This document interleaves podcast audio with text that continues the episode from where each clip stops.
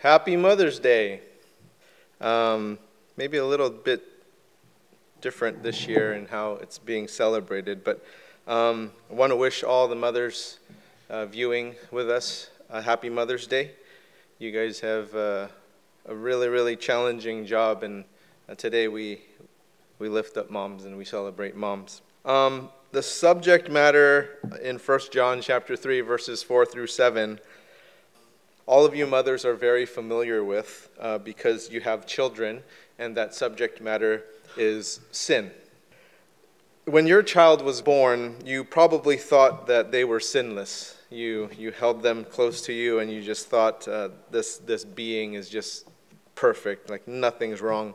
And then it just didn't take all that long for you to figure out uh, that they weren't so perfect, right? Um, you, you couldn't sleep uh, they just didn't cooperate. You, you couldn't feed them uh, at the times that uh, you thought that they were going to eat, and all these different things just didn't work out.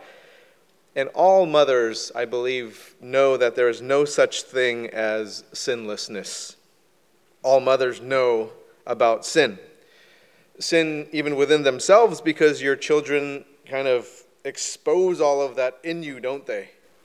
They, they pull those things out, those, those thoughts that you, you, you thought you would never have, or things that you would never say or never do, uh, feelings that you thought you would never have. You, you, you never thought you could be so sinful until you had children. So happy Mother's Day to all of you. And you see this sin in your children too. It's not just in yourself, you see it in them as well. There's always need for correction and uh, guidance and redirection. And so it's probably not the topic you would have expected to hear about on Mother's Day. But if you've been keeping up with our First John series, you knew that this was coming up next. And I add a little bit of levity at the beginning in this introduction to this very serious topic because it is Mother's Day, and I don't want to put a damper on this day that we celebrate you. I hope that in our shelter in place state that there are still opportunities in your homes to celebrate moms. You're wonderful. You're, you're my heroes, and there would be no next generation without you. In our passage today, John will address this really serious topic of sin. It's a very important topic to discuss because there are many people who view sin inconsequentially. And unfortunately, Christians are included in this. And perhaps some of these Christians think because of the doctrine of justification that all of our sins, whether that is past, present, future sins, they've, they've already been dealt with. And I, I wish that all Christians were informed of the doctrine of justification to even think about their theology. But I think that a lot of Christians look at sin with this indifference because it just doesn't matter to them. I don't think it's because of their theology as much as it is their tolerance and their comfort level for sin. Now, back to this justification by faith. Have our sins been dealt with? Yes, they have.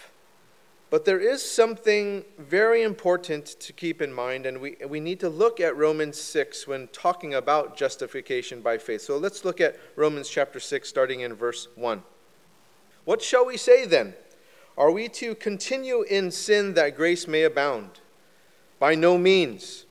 How can we who died to sin still live in it? It's really helpful to read Romans 6 along with 1 John chapter 3. If you read those at the same time as you're doing some sort of devotion, and let's just read the verses for today in 1 John chapter 3.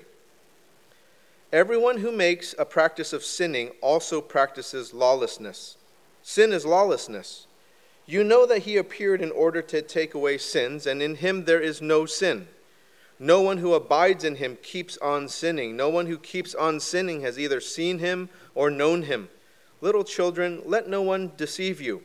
Whoever practices righteousness is righteous, as he is righteous. It is inconsistent to believe Jesus came to take away sins and then make a practice of sinning, which is of the devil.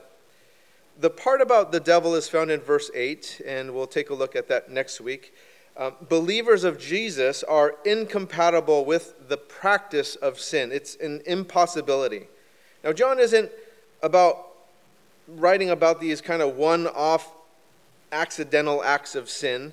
John is writing about these deliberate, on purpose, constant, regular practice of sin that is a pattern of sinful behavior in someone's life. Look at these phrases here. Makes a practice of sinning, which is found in verses 4, 8, and 9. Keeps on sinning, mentioned twice in verse 6. And so let's take a look at verse 4's biblical fact. Everyone who makes a practice of sinning also practices lawlessness. Sin is lawlessness. So everyone who practices sinning, there are no exceptions to that. Everyone. And so this is the biblical fact. Everyone who makes a practice of sinning is a lawbreaker. What is sin? The Bible describes sin as missing the mark as transgressing God's purposes. And here in verse 4, it's described as lawlessness or law breaking. So people by nature are lawless. We are lawbreakers, and we are, are born as such. Right, moms? Aren't we? No one needed to teach your kid to break your laws. They, they just do it naturally. It's natural for them. You tell them not to eat where your light colored carpet or your, your light colored furniture is. And, and what do they do? You tell them not to bring their electronic device outside where it can fall on the concrete or on the street or it will break. And what do they do? No, I'm not bitter. I'm, I have no idea what I'm talking about here. See, no one needs to teach us these things. We just do them naturally. These things that kids do is, is not so serious, but there is a very serious part to sin that we do all the time in terms of breaking law. The act of sinning against God is serious enough, but there's also the heart behind the actions that speak volumes about what we really think about God, how we value God. And the Bible tells us that we are lawless. We oppose God's laws and we oppose God. Take a look at Psalm chapter 14.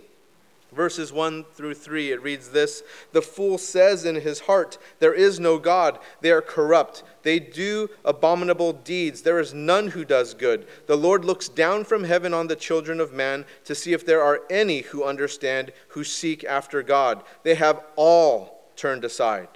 Together they have become corrupt. There is none who does good, not even one. We are lawless. We have a spirit of lawlessness inside of us. We also know that there is a spirit of antichrist that we talked about in 1 John chapter 2 the apostle paul writes about this man of lawlessness in 2 thessalonians chapter 2 let's take a look at that. Starting in verse 3 we'll read verses 3 and 4 let no one deceive you in any way for that day and it's talking about the day of the lord when jesus returns will not come unless the rebellion comes first and the man of lawlessness is revealed. And then here's the description of the man's man of lawlessness here. The son of destruction who opposes and exalts himself against every so called God or object of worship, so that he takes his seat in the temple of God, proclaiming himself to be God. This will be the embodiment of this in the Antichrist. But the essence of the Antichrist spirit is inside of every person. It is inside each one of us. We exalt ourselves upon our own thrones and, we seek to take God's seat and we proclaim ourselves to be God. Now, we don't go around telling people, like, I'm God, right? But we sure act like it. And we sure think it. That all this, me, is mine, and I, I, get to, I get to do what I want to do. I get to think what I want to think. And this spirit of lawlessness is one of the signs of who we are as persons. John's argument is that it is completely absurd to hope for Jesus Christ's return while continuing in sin. 1 John chapter 3 verse 3.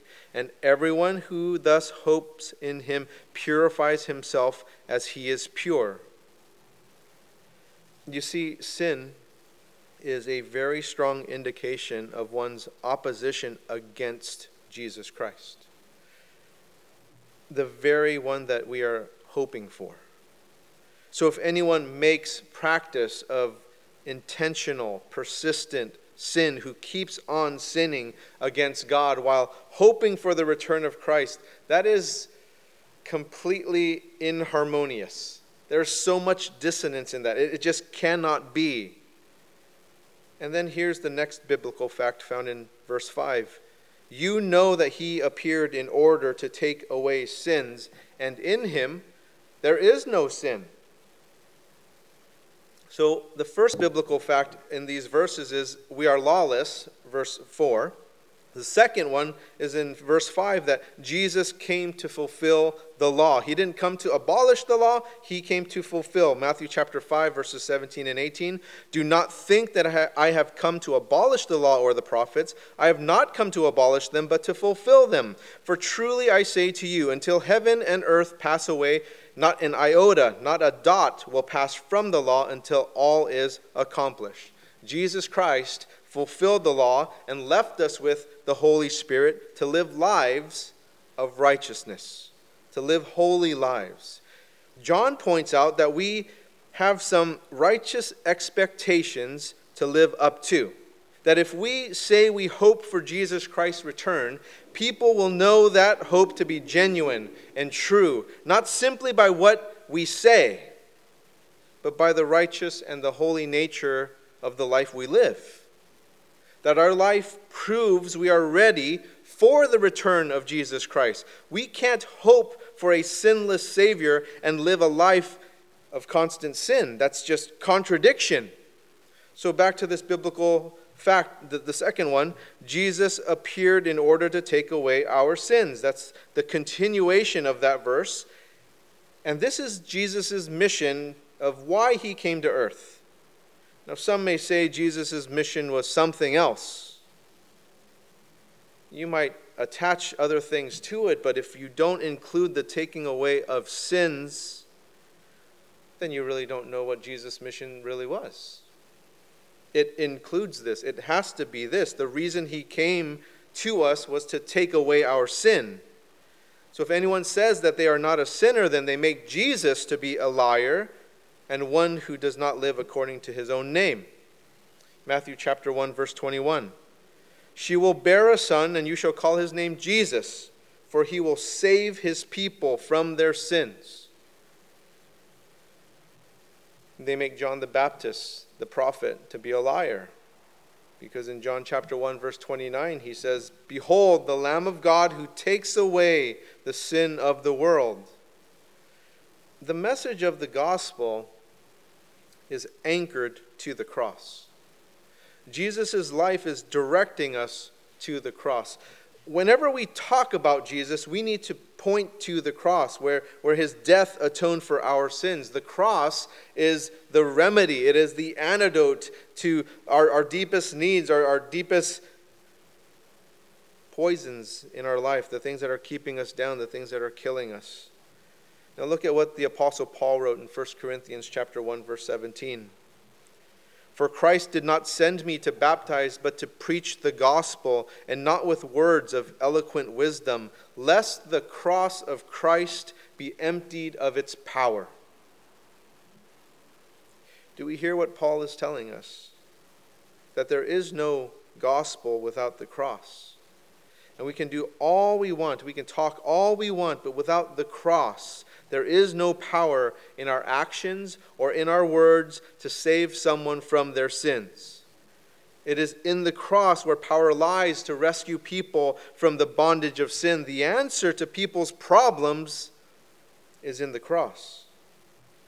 And we need to lead people to the cross when we talk about Jesus. If people are to know anything about Jesus, they need to know about the cross. That they themselves cannot earn salvation. Only Jesus can make that available to us. And this is the good news of the gospel. I think that too many preachers' messages are about other things. Where the preacher, the teacher, can sound really, really eloquent and really wise and relevant and woke but never or rarely talks about 1 John chapter 3 verse 5 you know that he appeared in order to take away sins. Jesus doesn't need us to defend him to make his church look relevant to make him look better or to make him look more appealing to make us more relevant to our culture or our politics. Jesus' life is not an obstacle to anyone coming to him. Actually, what I find is that most people like Jesus as a person. I haven't yet met anyone that's sane who has said that Jesus is a bad guy. All sane people that I've met think Jesus is a good person. They like what Jesus taught loving people, taking care of the most vulnerable, looking out for the least of these. People aren't offended at the person of Jesus or even the teachings of Jesus. So, what are they offended by? They're offended at the cross of Jesus. That Jesus on the cross came to take away our sins. And so it starts looking at people's sins. Anyone can look at the example of Jesus' life and the teachings of Jesus while dodging this sin. And it happens all the time as people kind of cherry pick what they want to see and what they want to hear about Jesus. But you bring the cross into that conversation and things just get really, really uncomfortable.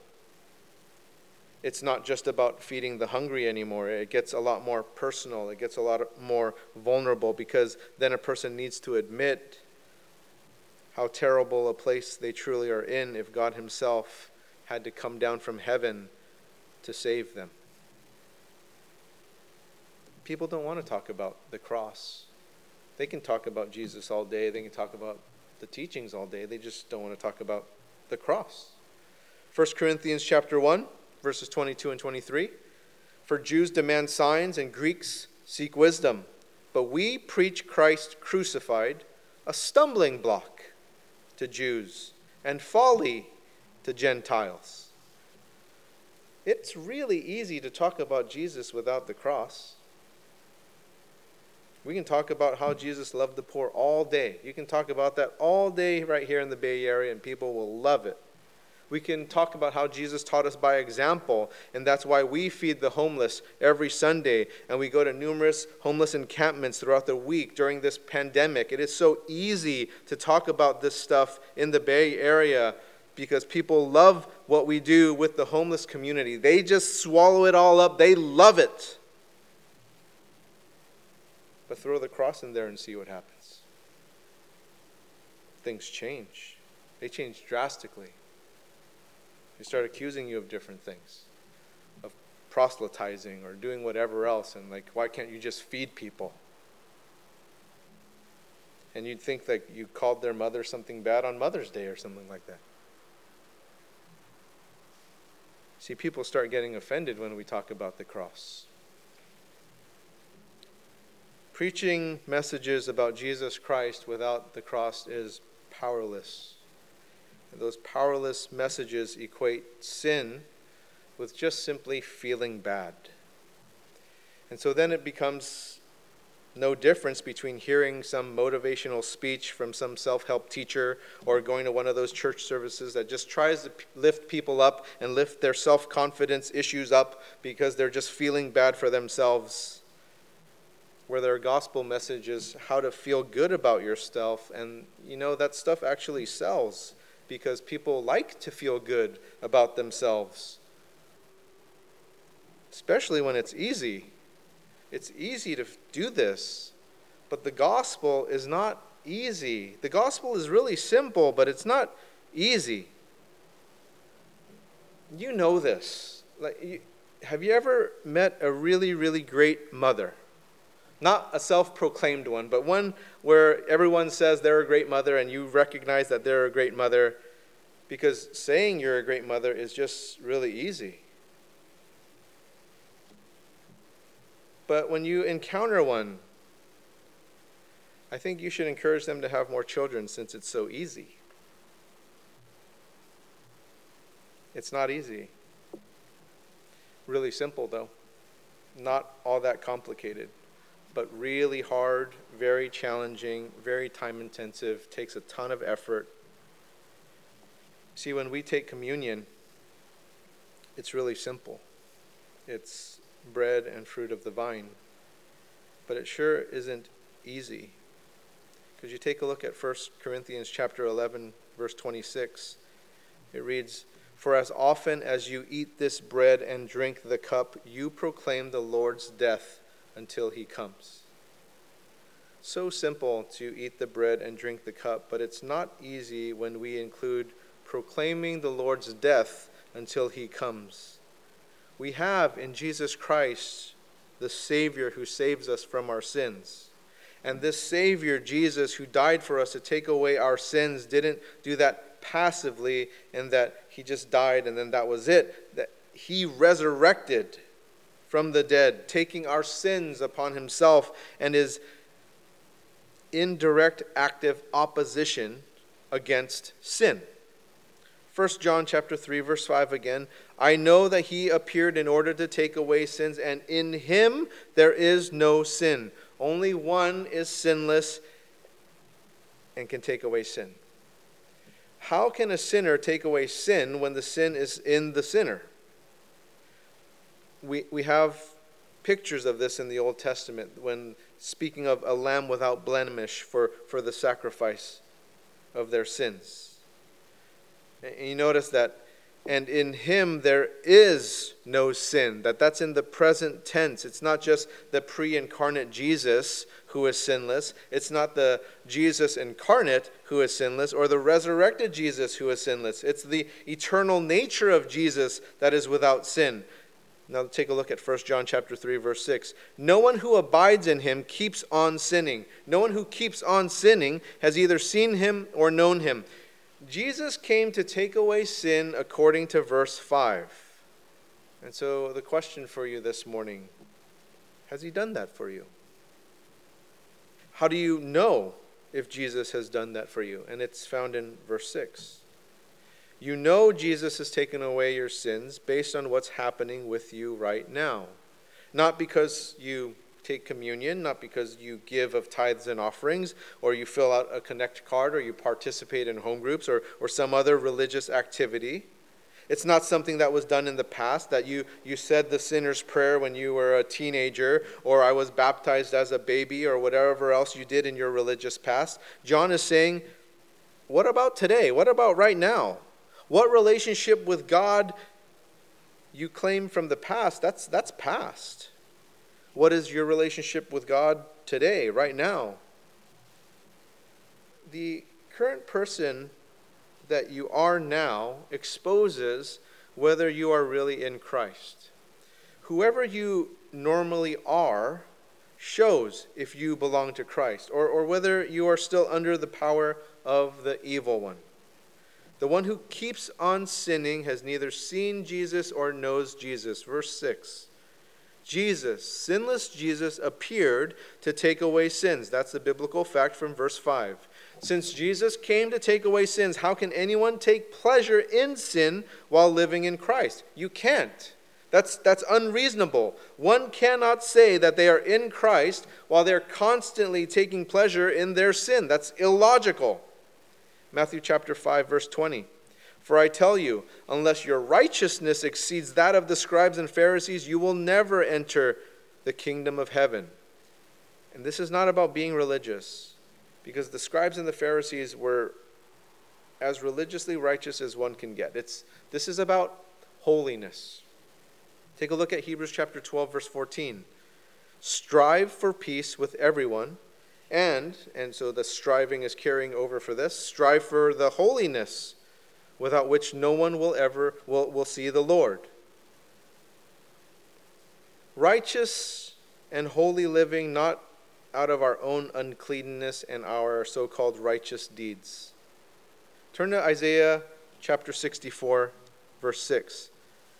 We have all become like one who is unclean, and all our righteous deeds are like a polluted garment. We are not righteous and holy people without Christ. So our deeds aren't righteous or holy.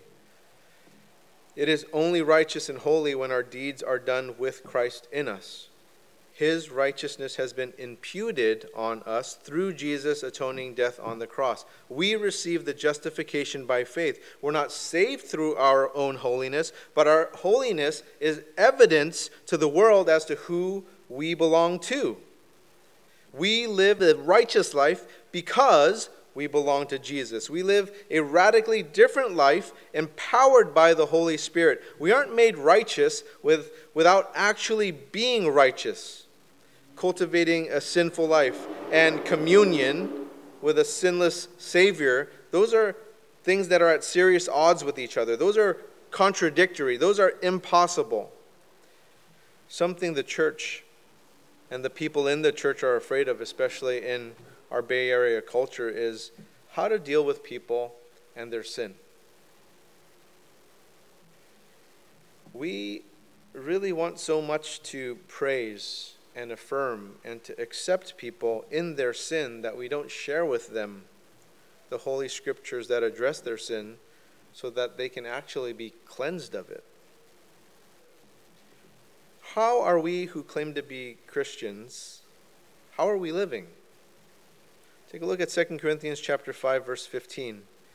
And he died for all that those who live might no longer live for themselves but for him who for their sake died and was raised.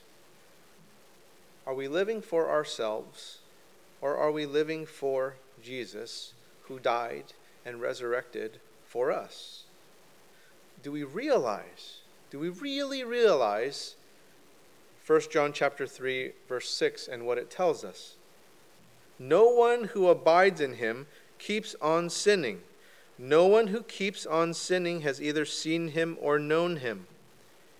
And this is such a spiritually challenging verse. Now, John isn't saying that true Christians never sin. We do. We fall. The difference is that we don't make a habit of it. We don't make a habit of falling. Just like when you're riding a bike or you're running or something, you don't make a habit of falling. You want to stay on it. We don't keep on sinning. Take a look at 1 John chapter 1, verses 8 and 9. If we say we have no sin, we deceive ourselves, and the truth is not in us. If we confess our sins, he is faithful and just to forgive us our sins and to cleanse us from all unrighteousness. So John is saying we, we sin, but, is, but it's uncharacteristic of who we are. And so if we say we don't sin, we're deceiving ourselves, we're, we're lying to ourselves. Sin for the born again believer is an uncommon occurrence. It's unusual. There's, there's not the practice of sin. We are fully capable of sin, but John is writing this letter to us to exhort us not to sin, to stop sinning. 1 John chapter 2 verse 1. My little children, I am writing these things to you so that you may not sin. But if anyone does sin, we have an advocate with the Father, Jesus Christ the righteous. So we are capable of sinning, but John is encouraging us towards righteousness, towards holiness. 1 John chapter 3 verse 7, little children, let no one deceive you. Whoever practices righteousness is righteous, as he is righteous. John isn't saying we're going to be perfect. Otherwise, he wouldn't have written the verses we, we, we just read in 1st and 2nd John. And there's this danger in expecting perfection from people to where we become legalistic and judgmental and not who Jesus wants us to be because you find that he is really, really harsh towards the Pharisees and the scribes who are really good at kind of this outward image. But then the polar opposite of that is not what Jesus wants e- either. He doesn't want this just full on sin in your life, just continue on with whatever it is. And he also doesn't want this indifference to what the Bible clearly states as sin and just kind of accept it. Your spirit and your body together, and that can't be separated.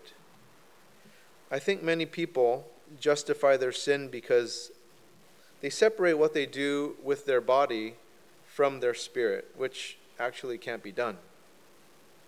You're one being, it's all together. And this has been a thought throughout human history, not just today, that you, you can't be righteous spiritually if you're not practicing righteousness physically, practically. John is telling us not to let anyone deceive you. Don't let anyone fool you into thinking that just because people think one is righteous, that that is when their practices are not righteous. He says in verse 7 Whoever practices righteousness is righteous, just as Jesus is righteous. William Law, a wonderful author, he wrote uh, A Serious Call to a Devout and Holy Life. It has been a required reading for our interns here. And there's this quote He, therefore, is a devout man who lives no longer to his own will or the way and spirit of the world, but to the sole will of God, who considers God in everything who serves God in everything, who makes all the parts of his common life parts of piety by doing everything in the name of God. You see that doing is the test of being, the spirit and the physical part of us together. That's our being. And we can talk all we want, but if we don't do with our being, then it calls into question the profession that we make as Christians. And of course, we won't be perfect. We are going to sin as Christians once in a while.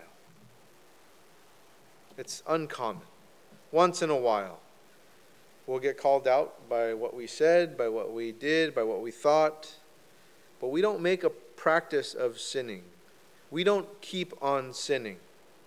1 John chapter 3 verse 6 No one who abides in him keeps on sinning. No one who keeps on sinning has either seen him or known him. When we sin, what do we then do? Apologize to whom you sinned against, whether that is the Lord or to another person. And we have to be sensitive to the word and the spirit that is working in us that convicts us of our sin in order to be like Jesus. We, we won't change if we're on the fence about sin, if we, if we just blur the lines of what sin is. Who are you when you're by yourself? You know, with this shelter in place, I know that I'm not alone in this. I, I've been able to be by myself a lot more and to think about who I am. And to be quite frank, it, it just, it's pretty ugly. I've learned a lot about myself, and I'm realizing more and more how much I need Jesus and his cross. And so during this time, may we use this time to continue learning and growing with each other, that this shelter in place time is a really challenging time for some people, but it can also be an awesome time of growth, an awesome time of learning for everyone. To absorb what the Word of God in First John has for us. To really be ready, to ready ourselves for the return of Jesus Christ. Let's pray. Heavenly Father, we confess that we are sinful. We also confess, Lord, that you had the perfect plan in sending your Son to take away that sin from us. I ask, Lord, for forgiveness from the many times that our church has shied away from the message of the cross that if at any time we focused on something else, whether that is our services to the community or even community itself. Lord, may we hold the banner high of Jesus Christ crucified. May we not shy away from the mission as to why you came. Lord, I ask for your empowerment and your equipping of your church to be bold, to save the world. We know you are the answer. In Jesus' name, amen. I want to invite you to get your elements for communion. So if you do need to press pause as you're kind of working this new routine into uh, this virtual Sunday service, that's fine. Um, but we take this bread and we take this fruit of the vine together often in remembrance of what Jesus Christ did for us. That he had a broken body on that cross to take away our sins. The sins that we had, he took upon himself. And so let us remember that and take as much time as you need to reflect upon that. And when you're ready, let's take this together.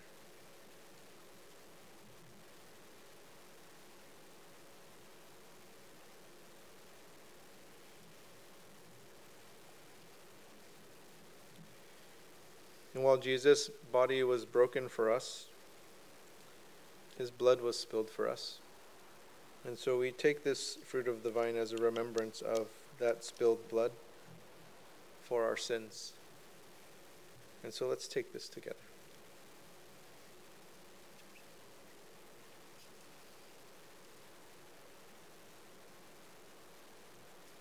Lord Jesus, we thank you for your sacrifice your sovereign plan, we, we know that you are in control of all that is happening. We pray, Lord, that we would have the courage to be the church you've called us to be. In Jesus' name, amen.